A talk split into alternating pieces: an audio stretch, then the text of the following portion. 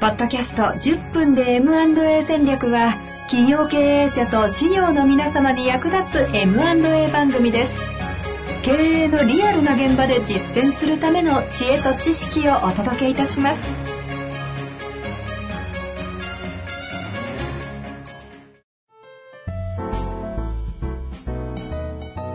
こんにちは、遠藤和樹です。白川正義の10分で M&A 戦略。白川さんよろしくお願いいたします。よろしくお願いします。さあ、ということで今日は MA とかね、第三者承継という文脈からははちょっとそうですね。ずれるかなとは思うんですけど、ええとはいってもインボイス。ええ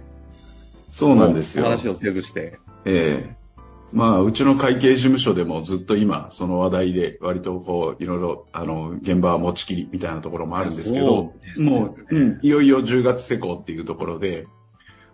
あの、ある意味、こう、全くこれまでになかったものの導入になりますから、どんなことが、こう、トラブルも含めて、あの、お客様からのお問い合わせも含めて、どんなことがあるのかっていうのを、こう、いつもこう、いろんな、あの、やりとりを現場ともしてるっていうのが、あの、なんですけど、これ今日メインテーマそこ行きたいんですけど、ちょっとだけ頭の出しのところで、MA と、うん。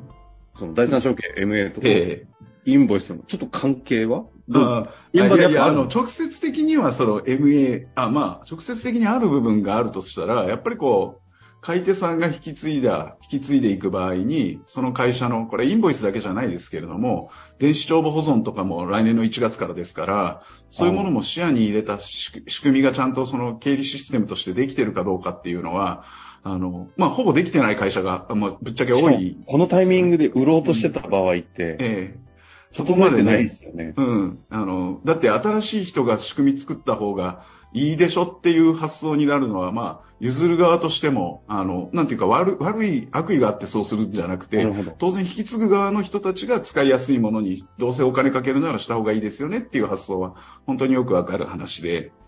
そうすると引き継いだ側が、あの、自社の経理システムとかも含めて、じゃあどういう対応していくのかっていうのは、この相談は本当にあの、MA5 の話としては多いですね。もうあ多いですねやっぱりうんそこまで相談させ、あの、受けてくださいって言われるケースですね。そういった背景もあった上での、ええ改めての今度、今度、インボイスの背景。ええそう、そうですね。インボイスってそもそも何かっていうと、あの、免税事業者潰しっていう話とかも、あんまり言葉としては、あの、綺麗な言葉だとは思わないんですけれども、はい。やっぱりこう、今まであの、免税事業者っていうね、人たちが一定数いて、この人たちがインボイス導入されちゃうと、あの、炙り出されてしまうというか、うんあの、納税をしなければならなくなるか、もしくは、あの、納税しないっていうことを明らかに、この人たちは消費税を納税していないんだっていうことが、社会に対して明らかになっちゃうっていうことで、そのこと自体は消費税率が低い頃は、まあそんなに大きな問題にならないかったけれども、はいこれから10%、もしかしたら、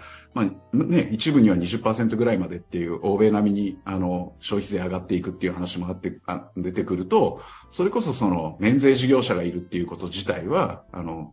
税収から考えても、国家としても、あの、憂うべき事態なので、あの、しっかりそこみんなから消費税っていうのを、まあ国民はみんな負担してるわけですからね、物を買うう時に。ん、うん、うん。うん、その、それを、あの、免税事業者っていうのの存在をなくそうっていう、その方向性であることは間違いないわけですよね。うん。で、そうしたときに、インボイス、まあ、あの、自分たちの納税番号っていうのを、ちゃんとあの、領収書なり請求書なりに載せていかないと、適格請求書とか、そういう形になっていかないんで、消費税の、あの、物を買った人たちがね、あの、仕入れ税額交渉ができませんみたいなお話になっちゃうんで、あの、その辺を、こう、あのが10月1日からですね、もういよいよですよね。スタートしていくっていう話なんですね。で、これ、あの、税理士事務所がうちは母体なので、はいで、お客様と今度は税理士事務所っていう立場で考えていくと、これ税理士事務所だけでは当然チェックなんかできないんですよ。領収書一枚一枚にインボイスナンバーがあるかどうか。はい、はい。、で、経理の方も、まあ当然その専門的知識でバックアップは税理士事務所にしてもらって一緒にやっていかなければいけないっていう、しかもあの、まあちょっとあまりにも細かい話になると分かりにくくなるんで、ただ、なので、税理士事務所と企業が一緒に連携して協力してタッグを組んでこう対応していかないといけないっていう、そういうテーマに非常になってくる細かい話になるからです。うん、うん。ところなんですけどね。で、これを、例えば、な、なぜその、えっと、電子帳簿保存っていうのが今度は1月から始まるんですけど、これってインボイスと電子帳簿保存って、ある視点から見ると、非常にこれ、つながりがある、あの、法改正なんですよね。はいはいはい。うん。切り離されてない。うん。えー、っとですね、インボイスナンバーがちゃんとこう、記載されている領収書かどうか、請求書かどうかっていうことは、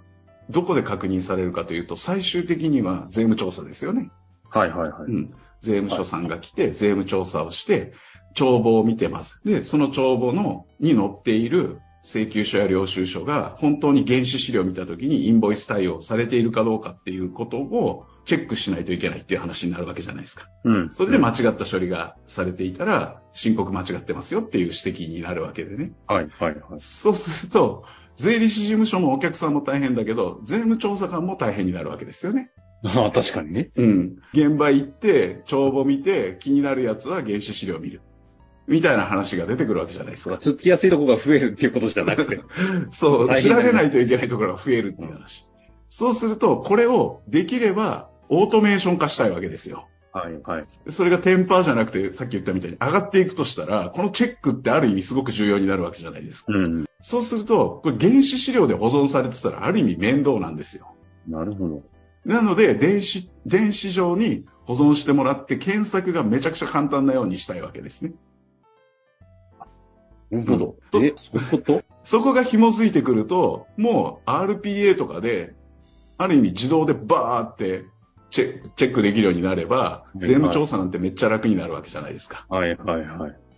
うん。自動化できちゃう。なので、うん、そういう保存をする仕組みっていうのを両立てで作っておかないといけないわけですよ。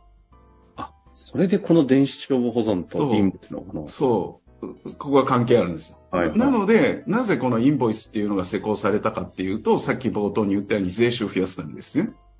あの、一つの見方ですよ。いろんな見方があって、必ずしもこれだけではないんだけど、はい、一つの見方から言えば、税収をしっかりと国が確保するため消費税。で、国民が負担しているものをちゃんと国が、あの、それを徴収するっていう流れを作っていこうっていうので、免税事業者っていうのをできるだけなくしていきたいっていう方向ですよね。うんうん、ででもそれをやっちゃうと、本当に現場レベルで、あの、取引がちゃんとそういう帳簿保存とかされているかどうかが、チェックが大変になっちゃうから煩雑になるんで、で、あの、電子帳簿保存っていう仕組みを作って、そこ辺を楽にしようっていう流れが、これはもう一つセットなんですよ。なるほどね。じゃあ、免税事業者がいる、この実態、消費税上がる、税収増やしたい。うん、じゃあ、このために、うん。動く。でも大変じゃん。うん。電子帳簿保存。そう。セットなんですね。そう。皆さんなんか意外にそこ辺を切り離されて考えれてる。今ぐらいシンプルに言ってくれたらね、うん、あの、うん、あまりちょっとおつむがついてこない。私も全然、あ あ、なるほどって感じですけど、ええ、その説明あまりしてくれないですね。そうそう。実はそういうからくりですよね。そうやって考えたらすごいシンプルになっていて。シンプル。うん。でも、まあこれはでも、あの、ある意味、あの、よく言うんですけど、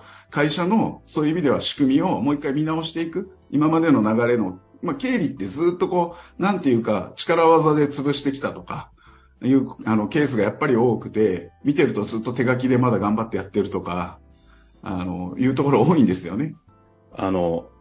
目的なきガウディ化された、こう、肥大化していくような システムですからね。目的なきガウディ化ですか、なるほど。うん、まあまあ、そんな感じ。で、経営者の方って意外に経理のことわかんないから、これよく言いますけどね、あの、経理出身の経営者ってやっぱ少ないんですよね。ああ、そう、ね、営業出身とか技術者でしたとかいう社長さん多いんです,、ですけど、なので経理部分って結構ブラックボックス化されていて、なるほど、うん。だから間接部門の人数が足りませんって言うと、あの、現場のね、製造現場の人数が足りませんとか言うと、いやいや、十分だろって、こうやってこうやってお前、どこで人が足りてないんやって聞いていって、これ回るやないかっていう指導ができるんですけど、経理部分の現場の人が足りませんって言うと、よくわかんないから、じゃあ入れていいよ、みたいな感じで、いやー、膨らんでいくみたいなね。はいはいはい、はい、これ結構あるあるなんですけど。はいはい。うん。そう。でも、今回の、あの、そのインボイスの導入とか、その、電子帳簿保存の導入っていうのをきっかけに、その辺もしっかり見直して、シンプルにしてですね。そうすると、まあ、承継とかもまたしやすくなるわけですから、はい、これを機に、あの、まあ、第三者承継考えてないっていう方も含めて、あの、そういうところを見直していただくといいのかなっていう気がしますね。今、最後にまとめとしてですけど、第三者承継ということを考えていったこのインボイス制度とのこの電子消防保存の絡みでいくと、買い手、売り手それぞれに対して、なんかこうメ、メッセージ性としてはどういう感じで今、あ、いや、だから、あの、売り手さん側は、あの、まあ、買い手が見つかってれば、今の現状の、まあ、どっちにしても売り手買い手も現状の課題がどこにあるかっていうのを明確につかむっていうことには尽きるんでしょうけど、うんうんうん。うん。ただ、あの、そういう意味でも、売り手さんも、やっぱりこう、引き継ぎやすいような、まあ、いつ、いつの時期に、その、引き継ぎを設定するかっていう話なんでしょうけどね、あの、うん、売り手さん側としてはそこは大きな問題ですよね。やっぱり、冒頭言ったように、買い手さんとの対話で、あの、その辺の設定をもう相手がいるんであれば、あの、詰めていくっていうことが必要でしょうし、まだこれから先だよっていうんであれば、その辺はできるだけあの、シンプルな仕組みとして作っておくっていうのは、買い手側から見ても、あの、信頼感が置けるところにはなってくるでしょうから、対応をしっかりしておくっていうのは大事ですし、もう一つ買い手さん側も、あの、顧問税理士さんとか、そういうところとのやりとりを、やっぱ密にしていくっていうのがすごい大事でしょうね。引き継ぎ対象企業のですね。なるほど。現状をやっぱり一番よく把握してるでしょうから。うん。ということですね。えー、この、あの、MA 第三者証券の話になると、この間のね、前回のあの、補助金とかに関しても、結構水面下で動くんで情報が入ってこなくて取れてないとかっていう同じように、えー、今の話もやっぱり税理士さんとかとちゃんと組めてないと、あそうですね。方法漏れだったりね、はい、支援漏れが起きるのでね、えーいかにこういった時のパートナーしっかり作るか、まあ、改めて大事だなと、ね。特にそのインボイスっていうのは、あの、冒頭言ったように、あの、自社だけでもできない、税理士事務所だけでもできないっていうような、あの、回線になってくるんで、いかにそこがっちり、あの、タッグ組めるかっていうところが重要になると思います。ということですね。ということで、今回は白川正義から見るインボイス制度電子帳簿保存法、話させていただきました。またなんかこういった話、質問ありましたら、白川さん、あの、はい、どこの会計周り話せることがよくよくわかってますんで。そうですね。ただ、あの、僕、うん、あ、そうですね。大丈夫です。はい。喋り足りないようですけど、今日は終わりたいと思います。ありがとうございました。ありがとうございます。